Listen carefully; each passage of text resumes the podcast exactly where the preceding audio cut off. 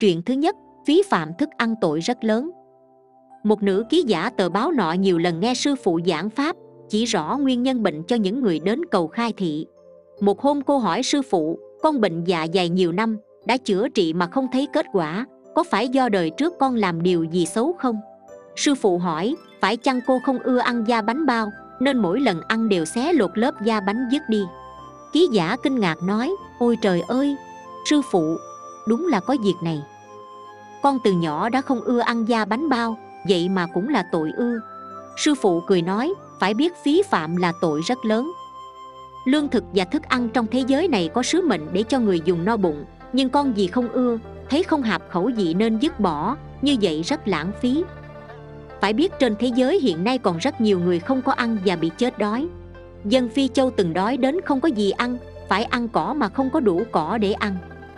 Con phải cảm thấy xấu hổ vì điều này lại nữa, quốc gia nào cũng đều có người bới bãi rác kiếm ăn Ngay cả các nước đang phát triển cũng không ngoại lệ. Những người đói kém này đều do đời trước đã lãng phí lương thực Chà đạp thức ăn Nên đời nay mới bị quả báo như vậy. Nếu đời trước ném bỏ đồ ăn Thì đời này sẽ phải đi kiếm nó về nuốt. Vì vậy con phải tuyệt đối cẩn trọng Không nên phí phạm. Nữ ký giả tỏ vẻ ăn năn hỏi Con phải làm sao đây sư phụ? Phải phát tâm sám hối. Từ đây về sau thệ không bao giờ lãng phí vật thực nữa Thì bệnh con sẽ dần dần lành.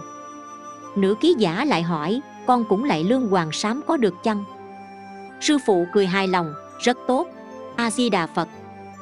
Thưa sư phụ, Chúng con là Phật giáo đồ hoa nghiêm quan từ xa đến. Cô bên cạnh con là cô Mạnh, Nói tiếng hoa không rành nên con thay cô ấy hỏi dùng. Cô Mạnh nói mình bệnh bao tử, Đã uống thuốc chữa trị nhiều mà không thấy hiệu quả. Nhưng cô không hề lãng phí thực phẩm gì. Xin sư phụ từ bi chỉ giáo cho ạ. À.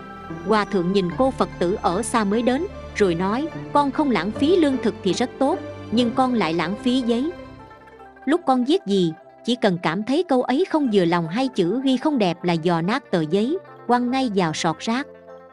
Còn nữa, khi dùng bữa, Con đã lãng phí khăn giấy rất nhiều.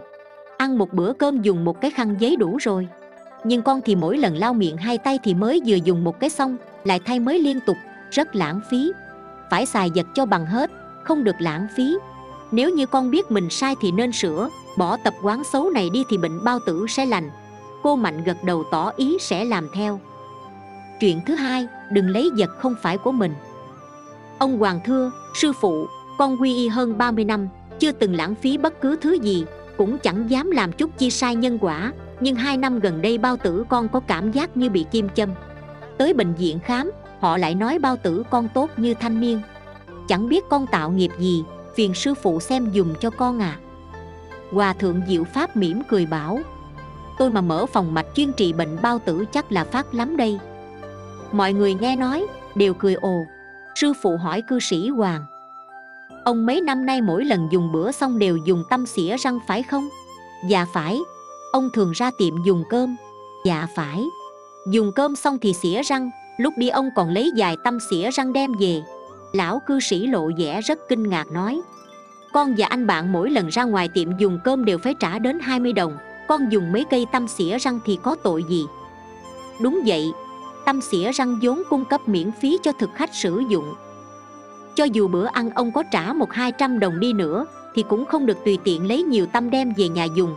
Trừ phi nhân viên phục vụ mời mọc, tặng cho. Họ đã không mời mà ông tự lấy nhiều mang đi Tuy chẳng thuộc lỗi ăn cắp nhưng phát xuất từ tâm tham. Cho dù niệm tham này rất nhỏ Nhỏ tới mức ai nhìn thấy cũng không trách chi ông. Nhưng ông là đệ tử Phật Đã phát bồ đề tâm Đã thọ giới Phật Cần phải giữ cho nghiêm. Hễ không phải của mình thì không nên lấy dù là cọng cỏ ngọn cây cũng không được tham. Đạo lý này người tu hạnh bồ đề không thể không minh bạch bây giờ ông đã hiểu rõ chưa? Lúc này lão cư sĩ pháp hỷ sung mãn, cao hứng nói. Và hiểu, thưa sư phụ.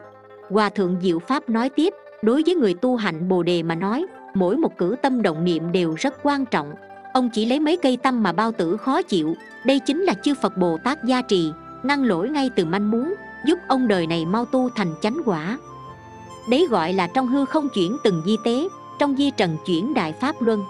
Hiểu rõ đạo lý này ông nên quản thúc thân khẩu ý cẩn thận, bệnh sẽ không còn nữa. Trích báo ứng hiện đời. Ni sư hạnh đoan dịch, câu chuyện đến đây là hết. Cảm ơn các bạn đã chú ý theo dõi. Nhớ follow kênh mình để được nghe những câu chuyện phật giáo ý nghĩa mỗi ngày nhé.